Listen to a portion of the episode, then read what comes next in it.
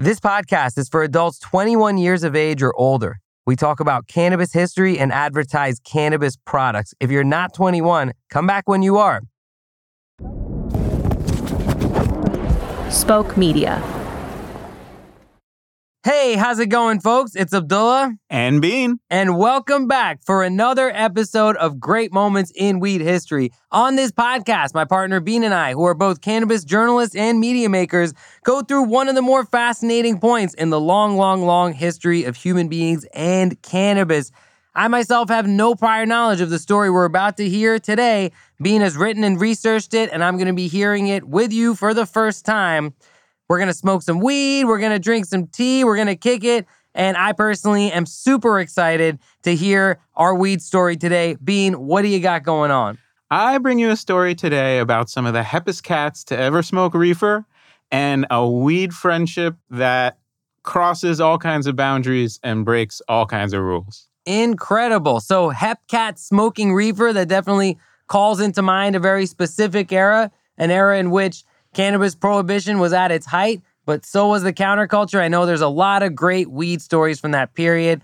Well, I'm stoked to hear this. Uh, I've got this J going here. I'm going to grind up my weed here. Uh, now, of course, if you're not quite ready to roll uh, where you're listening to great moments, hit pause, twist up a J, pack a bong, pack a bowl, do the dabs the way they're done. Do those dabs. uh, we'll be waiting for you when you get back.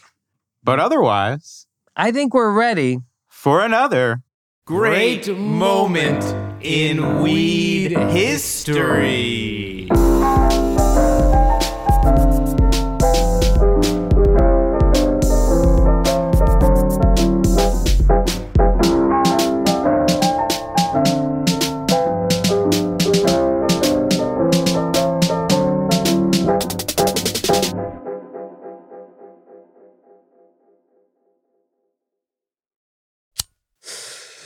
Spoke Media.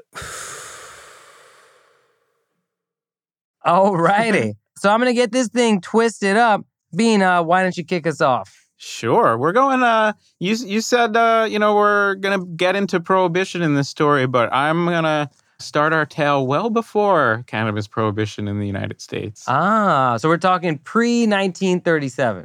So America's earliest cannabis counterculture first started sprouting up in the early 1800s in New Orleans, Congo Square. Based on the clues so far, I have a couple guesses as to who we're talking about. Is this about Louis Armstrong? Yes, he is one half of our uh, incredible weed friendship. Okay, fantastic. All right, so I'm halfway there on the guesses. We're talking about New Orleans pre 1900. What does this place look like? Yeah, so it's pre Civil War. Uh, New Orleans has always been this port city, this melting pot. You have French people, you have Creole people, you have uh, indigenous people, you have uh, African descent people who are obviously brought to this country as part of the mm-hmm. slave trade. This place, Congo Square, which is like a, a public gathering area. And on Sundays, the local black population, including many people who were slaves, would gather there. It was like a marketplace. There was ritualized drumming, dancing, and it's a place that's blending these African traditions with elements of the city's European, Caribbean, and Creole cultures. Hmm. It's like a Sunday melting pot, kind of joyous place, but it is in the shadow of that many of the people there are literally enslaved.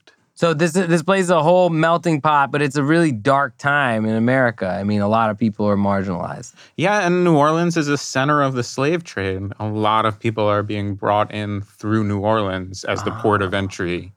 But eventually, even like local white people and visitors, uh, Congo Square becomes a place of interest in the city. Uh, people can see drumming, dancing, all these things that are, are very new and exotic to them. And there's also like people blazing up weed. No way. So people are actually smoking weed. This is the early 1800s. So there's no semblance of cannabis prohibition at this time. Cannabis is just another mm. plant among many other plants. So people are actually rolling it up and smoking it, blazing in the street. Yeah, any place that's a port has all kinds of things coming into it. That's what makes those cities so interesting. Yeah. And, uh, you know, along with the worst trade ever in humanity, this Mhm. slave trade.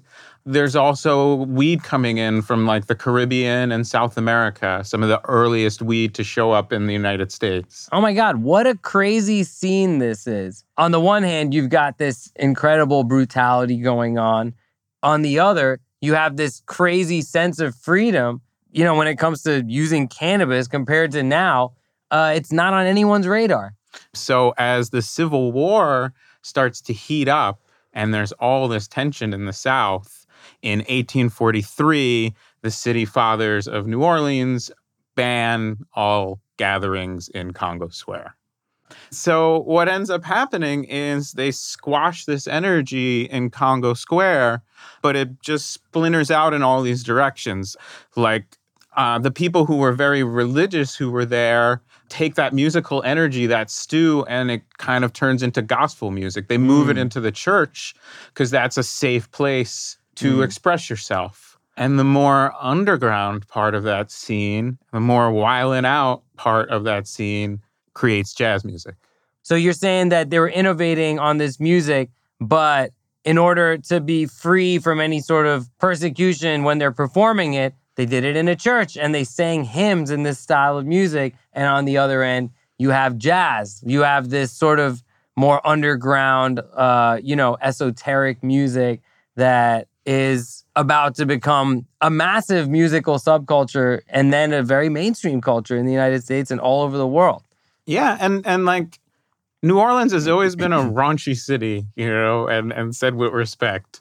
And jazz is the soundtrack of raunchy New Orleans. It's literally so the the gospel scene is pushed into the churches because that's a safe space. Mm. Where do you think the early jazz scene? Where can a musician in the jazz world get a booking? at a nightclub, at a bumpin' honky tonk. and at a brothel. So as jazz, you know, becomes the most popular thing in music, for the first time jazz musicians are starting to travel around to perform. And of course, what do you think they're bringing with them? Lots and lots of reefer.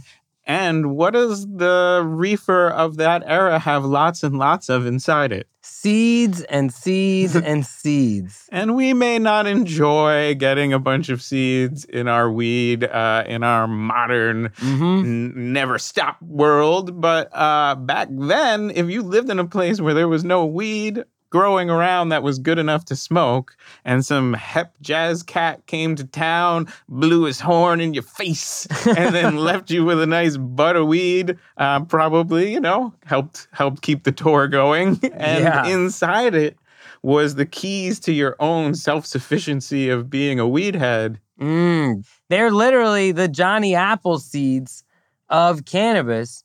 And in fact, Johnny Appleseed was going around growing apples all over the country so that people people could make cider with that shit and get fucked up. You know what I mean? Yeah, no one would move to the Midwest until there was a way to make alcohol Yeah, in the exactly. frontier days. Yeah. And here we have a bunch of jazz musicians going around the country, leaving their seeds places where there were no seeds before, and thereby giving rise to cannabis crops all over the place. Shout out those guys. Yeah, to borrow a phrase, uh, they come into your town, they help you party down. Yeah. and and for many years to come. So then the next thing that starts happening, and this is so cool, is all these jazz musicians now start getting recording contracts, which are obviously super fair and you know pay them based on their value to the to the recording industry. But Everyone's getting Tribe Called Quested before Tribe Called Quest even existed. yeah, that would be the dream deal back then. You know? Yeah. uh, but they start recording songs that are like weed songs. Ah, so I think I'm familiar with some of these songs. Our, our theme song uh, of Great Moments in Weed History is cut from a Fats Waller song.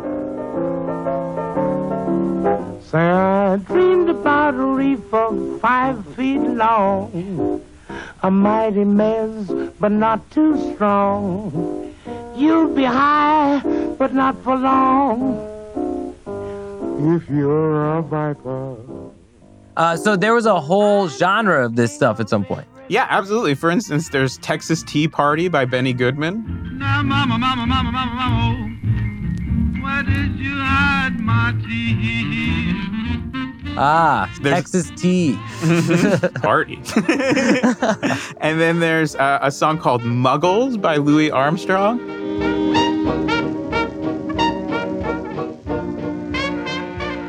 Ah, what's muggles? Muggles was j- uh, jazz slang for weed back in the day. Oh, that's a great word. Give Me a Reefer by Bessie Smith.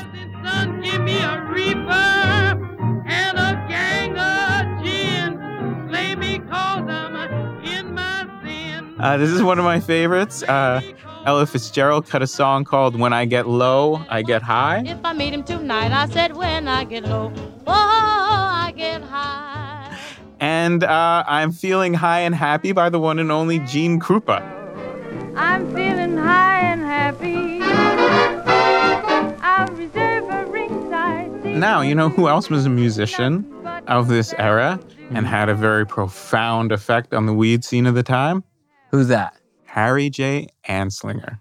What? He was a musician? He's big ambition when he was a young person before he got into being a human paraquat and the first uh, head of the Federal Bureau of Narcotics and the guy who rammed through federal marijuana prohibition. Yeah, and the greatest enemy of cannabis in recent history. I would say he's the number one enemy of this podcast. Yeah, yeah, seriously. As a historical podcast, yeah. yeah, sure. yeah, yeah, yeah, yeah, definitely. And- And, an American weed podcast that's about mm-hmm. weed history. Definitely Harry Anslinger, biggest asshole. Harry Anslinger wanted to be a concert pianist when he was young and he just didn't have the chops.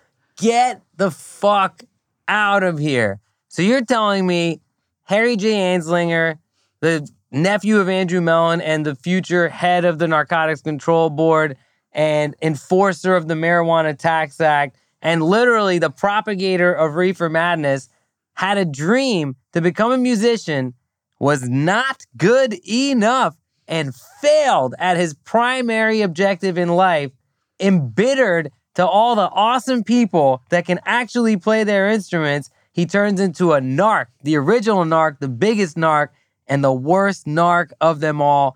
That is fucking mind blowing. So uh, we can imagine that he does not dig listening to Gimme a Reefer or Muggles or any of these other songs, or uh, If You're a Viper, our personal theme song. Yeah. He He's is- like, they're living my dream over there and having fun and playing music. How can I destroy that? He once said of these songs that secretly extol marijuana music hath charms, but not this music. Oh my God, what a dick. So clearly he didn't know shit because that music is still super influential today and celebrated. Uh, so he was wrong about that too, just saying. Yeah, 0 for 2 at least. Yeah. Um, and he threw uh, some specific shade at Cab Calloway, who had a hit with his 1933 song Reefer Man, uh, which doubled as a somewhat impractical guide to finding a pot dealer. yeah. And and here's the, the line that helps you identify a reefer man if you need one. Cab Calloway says, If he trades your dimes for nickels and calls watermelon pickles, then you know you're talking to that reefer man. Reefer man. Those watermelons pickles. Yeah, like I said, it's somewhat impractical, but you know, Yeah. it makes a larger point. So Harry J is like, I'm going after these fucking jazz musicians. And it's just like the hip hop police Mm-hmm. of the 90s and beyond. And they're like, fuck these musicians. They're having a good time. They're smoking weed. Women love them. Men love them. Mhm. We don't love them. Yeah. So he starts all these files on people. He starts trying to fucking set everybody up. And uh, for like busts, he starts trying to make all these snitches. This goes so far. And this is a little idea for a stoner comedy that I have in the uh, on the back burner. uh-huh. This guy submits a proposal to Harry Anslinger. He's also a failed musician, but now he's like a cop in Sandusky, Ohio. Gets in touch with Harry Anslinger and he says, Here's the pitch. Mhm. I'm going to put together a jazz band comprised entirely of undercover fucking narcs. And we're gonna call it the Jonas Brothers. Actually, they had the name the Weed Hounds. And, Ah. and the plan is we're going to tour all over the country and we'll like uh, like the Kottonmouth Kings or Cypress Hill of our day. Yeah. We're gonna pull in everybody. What? Yes. Oh my god! And they're called the Weed Hounds. Not subtle. Yeah. A literal band of narcs. So this went all the way up to Anslinger, and he said, "Okay, tell me how much it's going to cost." And that was when he said, "No, it's too expensive." Oh my god! But that is a fucking movie right there. hmm The Weed Hounds.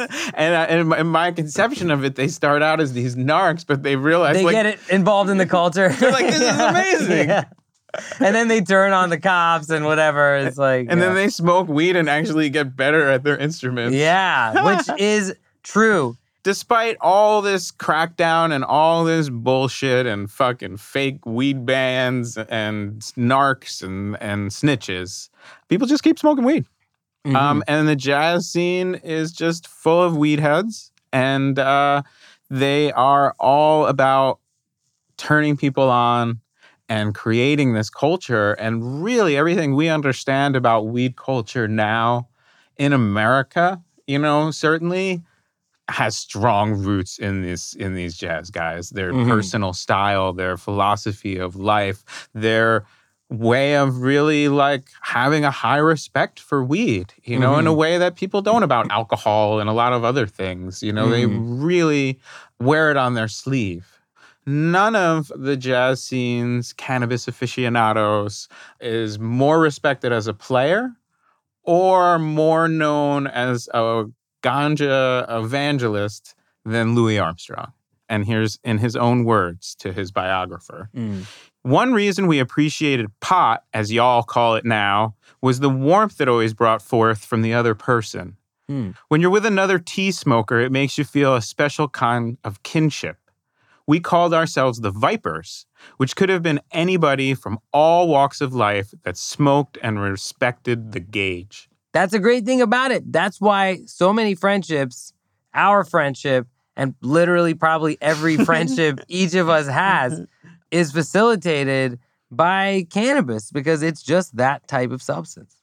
That quote Louis Armstrong told to his biographer, but it does not appear in his autobiography Ah, because they fucking took it out. no way, really? And he was incensed and he told them his autobiography. Like I said, he's one of the most famous people in the world. Yeah. He's an icon all over.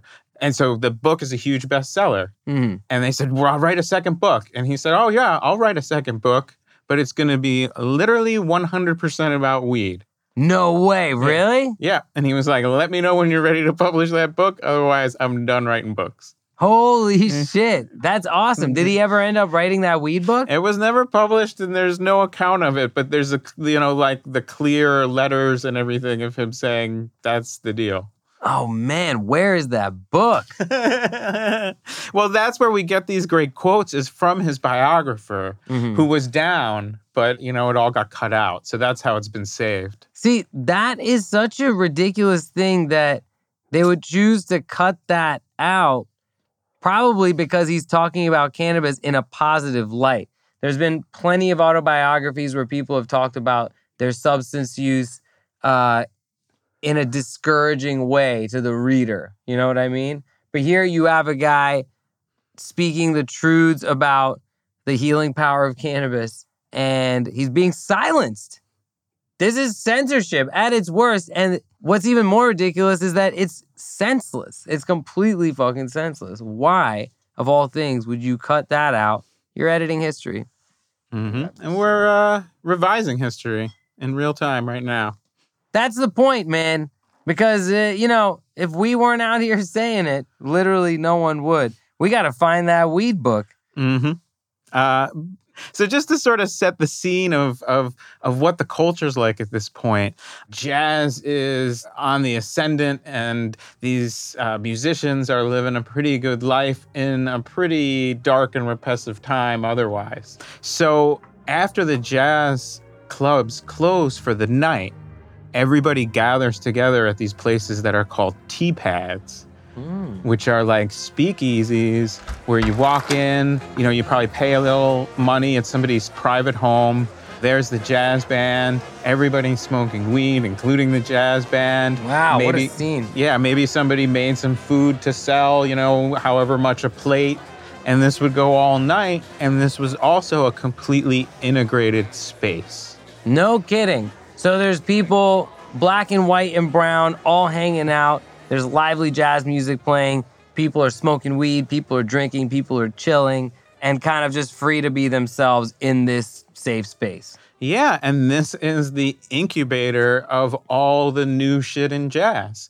You know, when you're playing for a paying audience, even if you're improvising, you're only going to get so you know outside the lines. You you mm-hmm. have to entertain if you're if you're promising that. But mm-hmm. in these tea pad environments, it's like 2 in the morning. Everybody's blazed. If you want to take it out and try some new shit, that's obviously the place to do it. And Yeah. also, this is the only place where black and white and brown and everybody else musicians can play with each other. Mm-hmm. And that is super important. Because everywhere else it's segregated. Yeah, and all the performance spaces, certainly. Wow. And so this is, of course, this wonderful scene. And there's 1938 article in the New Yorker by Meyer Berger. He writes this article, Tea for a Viper, where after like all this legwork, he finally gets entree into this tea pad called Chappie's. And he goes in and and he has been jazzed up. Oh wow, I didn't even mean that. By the cops.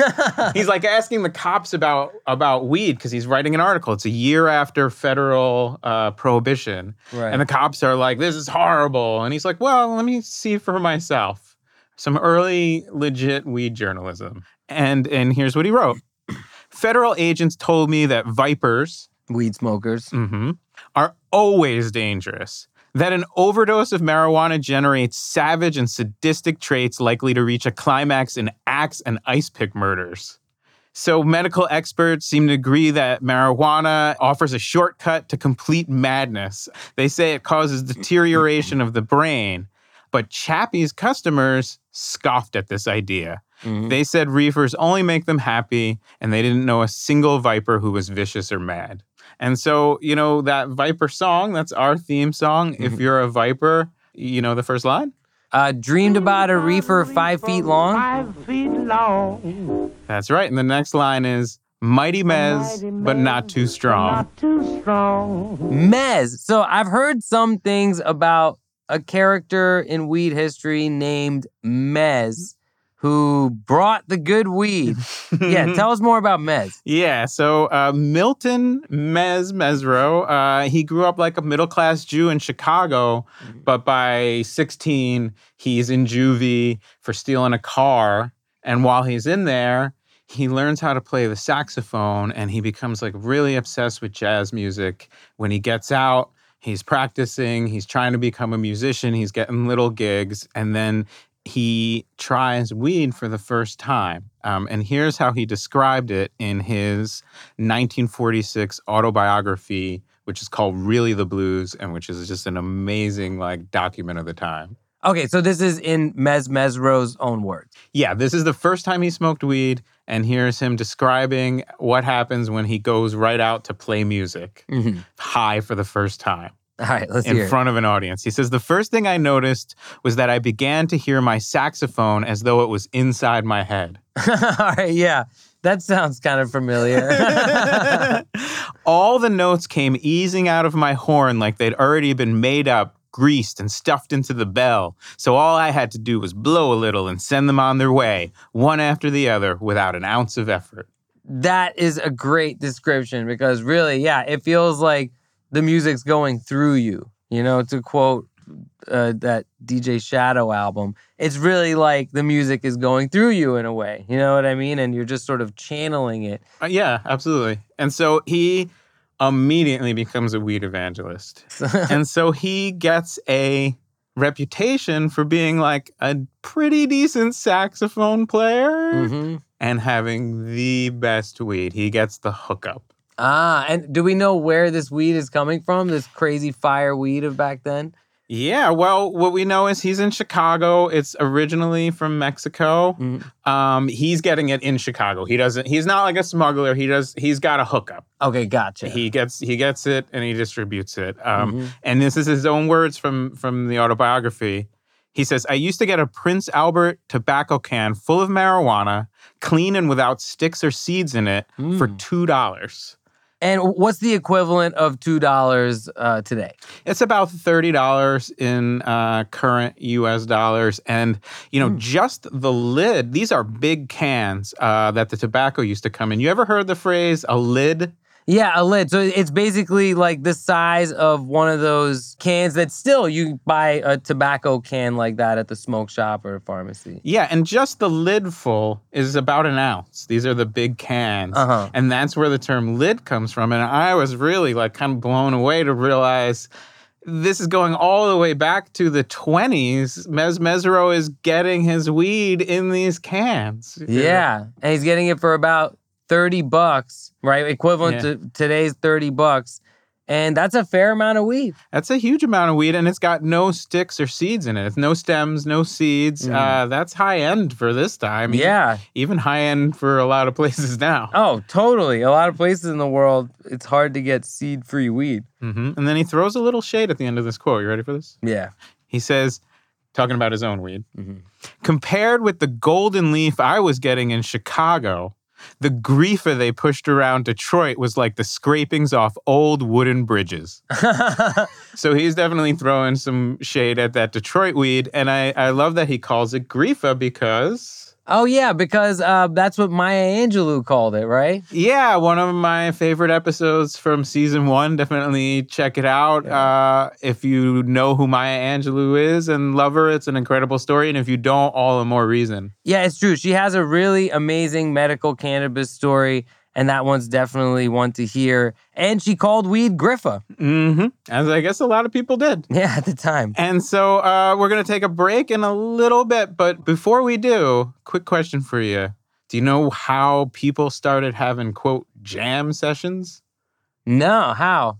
This all starts in Chicago. No coincidence, the home of Mezz Mezzrow. Mhm. where basically wherever Mezz Mezzrow would go after hours, all the weed loving musicians of Chicago would gather. And yeah, like we said, black, brown, white, and everything in between. Hmm. And he would find a spot, whether it was the basement of a club or, you know, the back room of some place, and he'd host these just impromptu smoke sessions.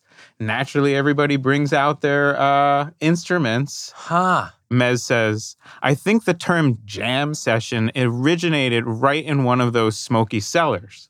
Long before that, of course, the colored boys, okay, parlance of the times, Sure. used to play together for kicks, but the idea was usually to try to cut each other, each one trying to outdo the others and prove himself best. Our idea, being the Vipers, Mhm. was to play together and make our improvisation really collective. That is fucking crazy. Yeah, and when we come back, we're gonna travel with Mezz and with his amazing uh, gold leaf weed to New York City. Sick. All right. I can't wait to hear more about it. I'm going to roll another joint. We'll be right back.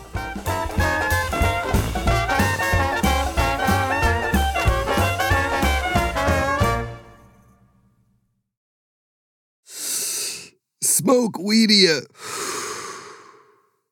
And we're back. I've got a joint already rolled up. So I'm going to spark this thing and let's get into the second half of this story. Yeah, very apropos, you know. Uh, we're in a very weedy part of a very weedy story because Mezz Mezzrow, one half of our weed friendship, Mm-hmm. is leaving his hometown, sweet home Chicago. He's heading to New York City. This is 1928. This is the height of the Harlem Renaissance. The city, and especially Harlem, is a, a you know, again, one of these scenes, one of these places where it's happening, where artists and writers and dancers and dissidents are all in the mix together. Mhm. And there's just one thing missing.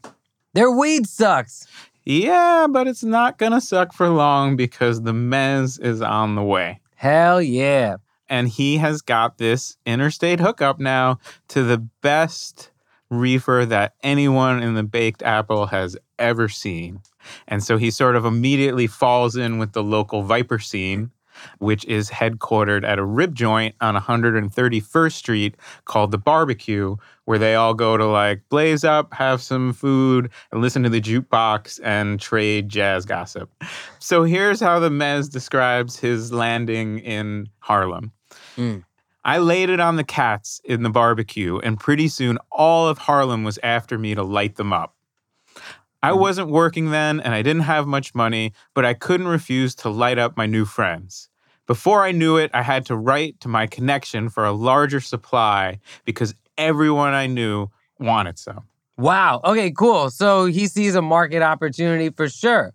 Yeah, I think his original intention, he's always the kind of guy who, like, he'd get a bunch and hook up his friends. And of course, you know, if you do that on the regs, you gotta have a little something for your time and your uh, efforts. He's more sort of that guy, but once he lands in New York and right in the heart of the scene, everybody is like, I gotta have some. And he says, Well, there's the demand.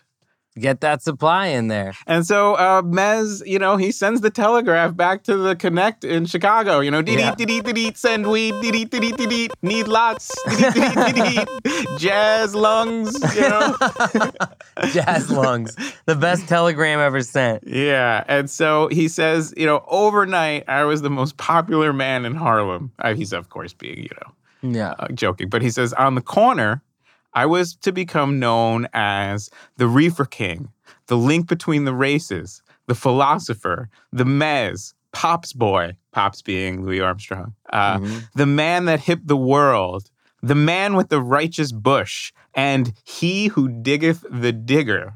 The man with the righteous bush is definitely my favorite one in there. Wow.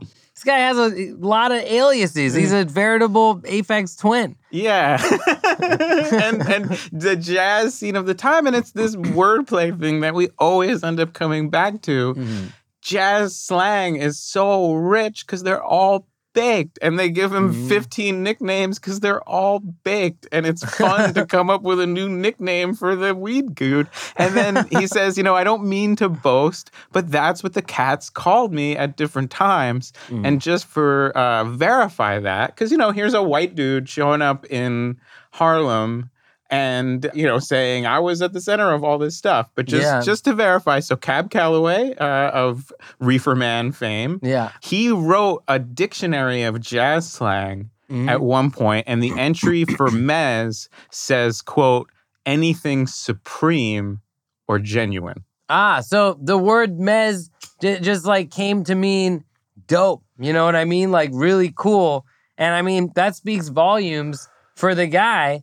And to boot, he brought the best fucking weed around into the party every single time. Sounds like a stand up dude.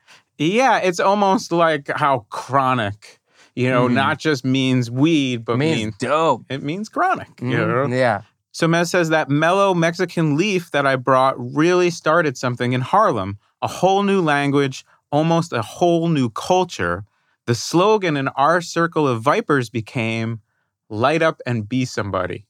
Does that phrase, light up and be somebody, ring a little bell?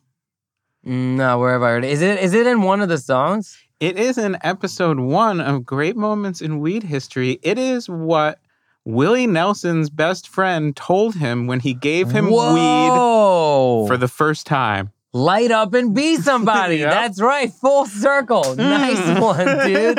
Holy shit. Light up and be somebody. Uh, that's kind of the tagline of this show, I feel like, in some way. Hey, light up and be somebody. Thanks, man. I will. And so, weed obviously is a huge part of how Mezz Mezzrow and Louis Armstrong become very close friends, and sometimes they collaborate.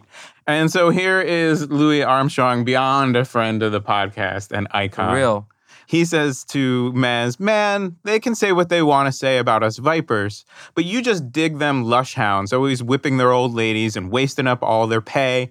They come uptown juiced to the gills, cracking out a line and passing out in anybody's hallways, you know, coming up to Harlem, white people drunk, acting Yeah. like assholes. Don't nobody come up that way when they pick up on some good grass. That's not the weed heads. That's never the weed heads. Yeah. And never will be either. No matter how much this culture changes and adapts, uh, I don't think it's ever going to be the asshole culture. That's that's in the plant. Yeah, it mellows you out. And so I just love this aspect of their weed friendship. At one point, Louis Armstrong and Mezz Mezzrow agree that they're going to smoke reefer every day for three months, and then they're going to quit cold turkey for two weeks to see what happens. Interesting. Yeah, I mean that's definitely a worthy experiment. I think uh, I've considered it. Yeah, I call that going home to New Jersey. yeah, right.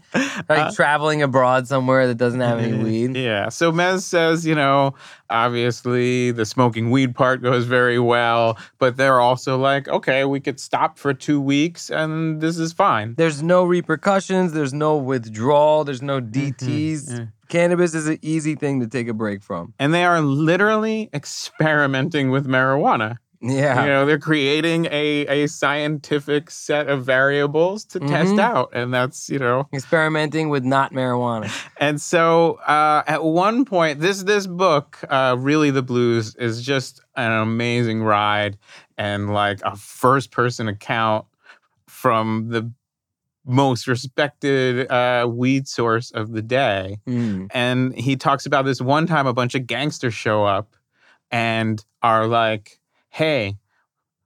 Let us in on your action. We'll bankroll you. We'll make this thing huge. You'll get rich. And he's like, no fucking way. Mm-hmm. I don't want this to be a violent racket. I don't want you to have anything to do with it. Ah, so he wanted to stay true to the cause. He definitely was all about the plant, you know, and he all about the plant and all about jazz. He's one of those guys who's like a jazz nerd Mhm. and definitely a weed nerd in Yeah. the best sense. And then these other guys show up and they are literally like a bunch of business assholes and they're like it's not federally illegal yet. Cut us in on your action because everyone knows he's got the fire. Yeah. He's got like the he started the fire. Yeah. and uh he's like, "No, fuck you. I don't like corporate cannabis. I don't want this to be big business. I just it's fine how it is." So then in August 1940, New York hosts the World's Fair, and they have a exhibit inside the World's Fair called a New Orleans Jazz Club. right. So basically, they're just pumping weed smoke into a room, like playing a jukebox. Well, they've got the jazz. They've got the bar. They've got the bar stools. They've got the alcohol. But guess what's the one thing they forgot to put? Ah, a crucial piece. The weed. And so, being very dedicated to authenticity, uh, our beloved uh, Mr. Mezzrow, Mm-hmm. Mezz to his friends, uh, he who diggeth the digger, uh, man with the righteous bush, first of his name, bringer of Mezz. he says, Bringer of fire, right? That's like- yes, uh, Prometheus of our story. Yeah. Prometheus of uh, American cannabis says, I gotta make this shit real. Uh, so he tries to bring 60 pre rolled joints in that he's gonna just slang and give people and like yeah. hep it up, but he gets caught. And is weed illegal now at this point? Yeah, it's 1940, so it's Oh, okay. federally illegal and it's illegal in the state. Okay, and it's very illegal. The last three years, I've seen massive shift uh, when it comes to cannabis, and it's the dark ages. Anslinger is doing his thing. Yeah, that's a good point to make here. Up until uh, like basically this part of the story, cannabis is federally legal. And this is all, you know, there's state laws against it. So people are definitely getting fucked with. Uh, but now we are entering this much darker period. Um, And Mezz uh, is up in the pens. Mm. But when he's checked into prison, he checks the box for Negro Mm. and because he wants to be with the black people, he just figures it'll be better. Right, yeah. Um, and a, even though he's a Jewish guy who looks like a Jewish guy, he just tells them, "I'm really light skinned." Mhm. Uh, they let him in. It's a segregated prison, Yeah. uh, and he immediately forms a jazz band uh, with all these black dudes he's in prison with. And then there are uh, there's a crew of Mexican Americans who are digging a tunnel nearby for the WPA. Ah. And they start smuggling. They can hear this jazz band playing while they work, and they dig it. So they bring them weed through this tunnel they're digging and give it to the band. Holy shit. That is like cartoonish. That's the America I love. Uh-huh. Yeah, seriously. So they actually found a way to get weed into the prison. It was just a confluence of events.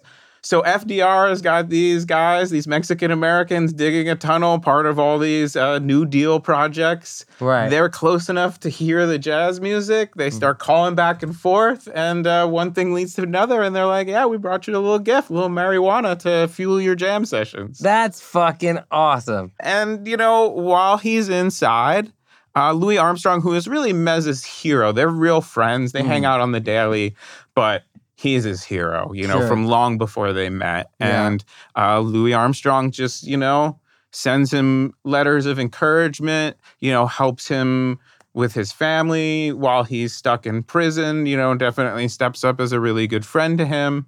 And Louis Armstrong had also been arrested back in the day. So, Mm. you know, he knew a bit of what he was going through. Yeah, yeah. This happened to Louis Armstrong back in 1930, and he was outside the Cotton Club in Culver City. Mm-hmm. And he, as he describes it, he's with his uh, drummer, Vic Berton. And, he, and Louis Armstrong says, Vic and I were blasting this joint, having lots of laughs and feeling good. So, who obviously shows up?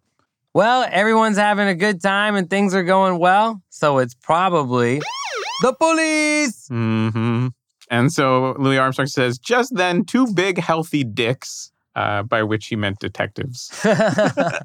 uh, they came from behind a car and nonchalantly said to us, We'll take the roach, boys. So these are asshole like Hollywood cops with a killer like uh, action movie line all ready to go. we'll take the roach, boys. and what they tell him is they're like, We're fans, man. We're sorry. They gave us this assignment. Nothing we can do. Just so you know, you were ratted out by a rival band leader. Does that sound familiar? Yeah. Didn't that also happen to Fela Kuti in that episode? Yeah, yeah. I don't know what's up with these fucking band leaders. That is failed musicians, and then band leaders, probably like a subset of successful but controlling asshole Yeah. musician. Less successful band leader is also a failed musician. That's like a Salieri thing. You know what I'm saying? Uh-huh. This is totally uh, a trope.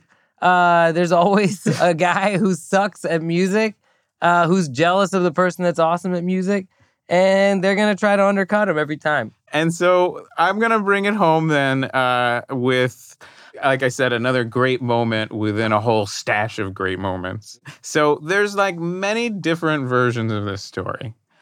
I still think it's true. They can't all be true, but I think at least one of them must be true. Mm-hmm. And as the story goes, Louis Armstrong, this is definitely true. He was a goodwill ambassador by the State Department, and they sent him all over the world to perform like as an advertisement for America. Yeah. And he would play super popular concerts. And he was working for the State Department. And the first couple of times he did this, they just took him right through customs without looking at his bags. Ah, yeah. This was like back in the day. You used to be able to get away with this kind of shit. you know? especially if you were Louis Armstrong. Yeah. Uh, so he's, you know, got the whole band to take care of, and uh, he's by the uh, as the story goes, he's got like three pounds of weed with him, and he's Mm. trying to, he's, you know.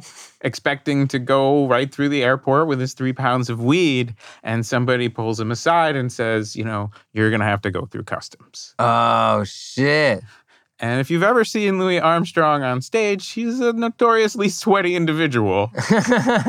And as the story goes, he goes from pretty calm and chilling in the airport to like, you know, uh, encore levels of Louis Armstrong Oh sweat. man, yeah. You know, there's like you know a famous picture of him playing and wiping his forehead with his handkerchief.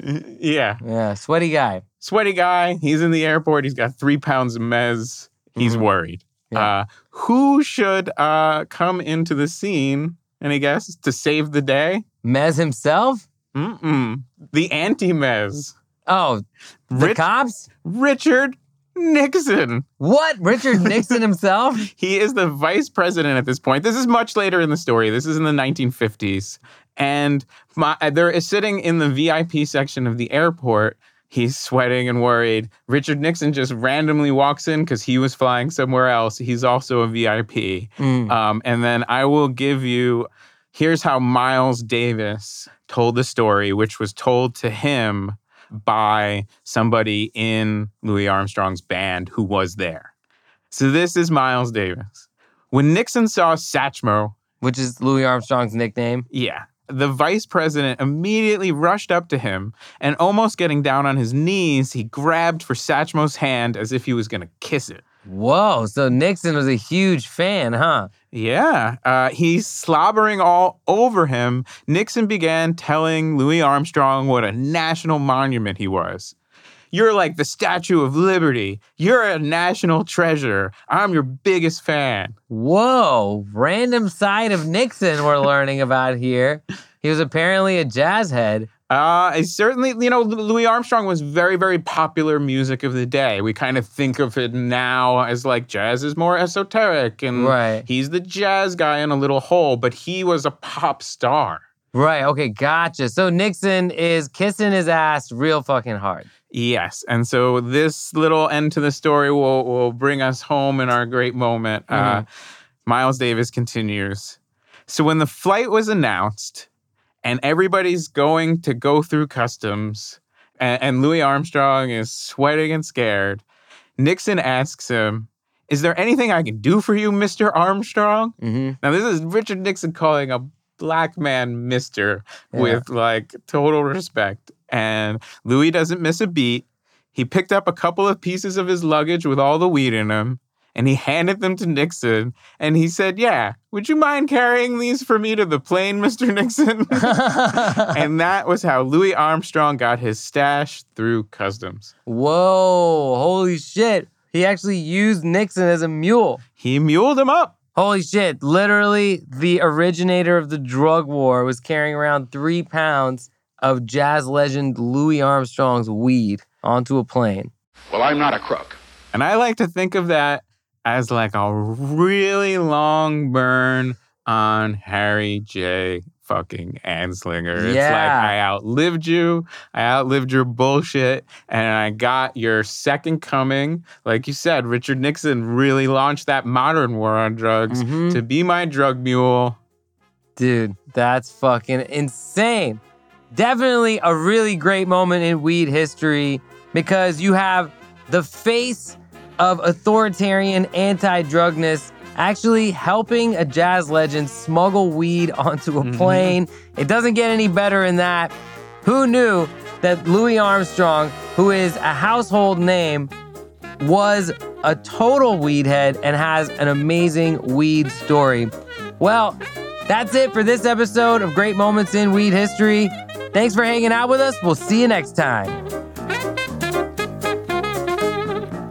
Great Moments in Weed History is a Spoke Media production. It's hosted by me, David Bienenstock, aka Bean, and Abdullah Saeed. We're produced by Cody Hoffmackel and Brigham Mosley with help from Lee George and Reyes Mendoza. This episode was mixed by Evan Arnett. Our head of post production is Will Short. Our executive producers are Alia Tavakolian and Keith Reynolds. Check out our show notes where you'll find more information about things we discussed today and links to our sponsors. And if you really love the show, honestly, the best thing you could do for us is to simply tell your friends about it at the next smoke sesh.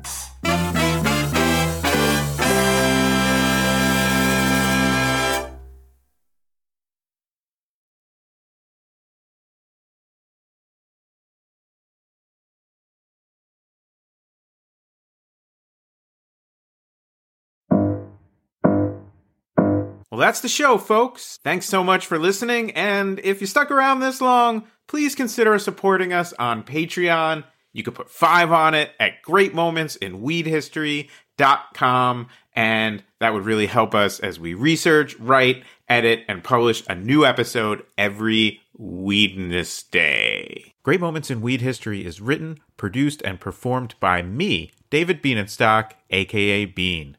Special thanks to our sponsor, PAX. Go to pax.com and use promo code Great Moments, all one word, for a big discount at checkout.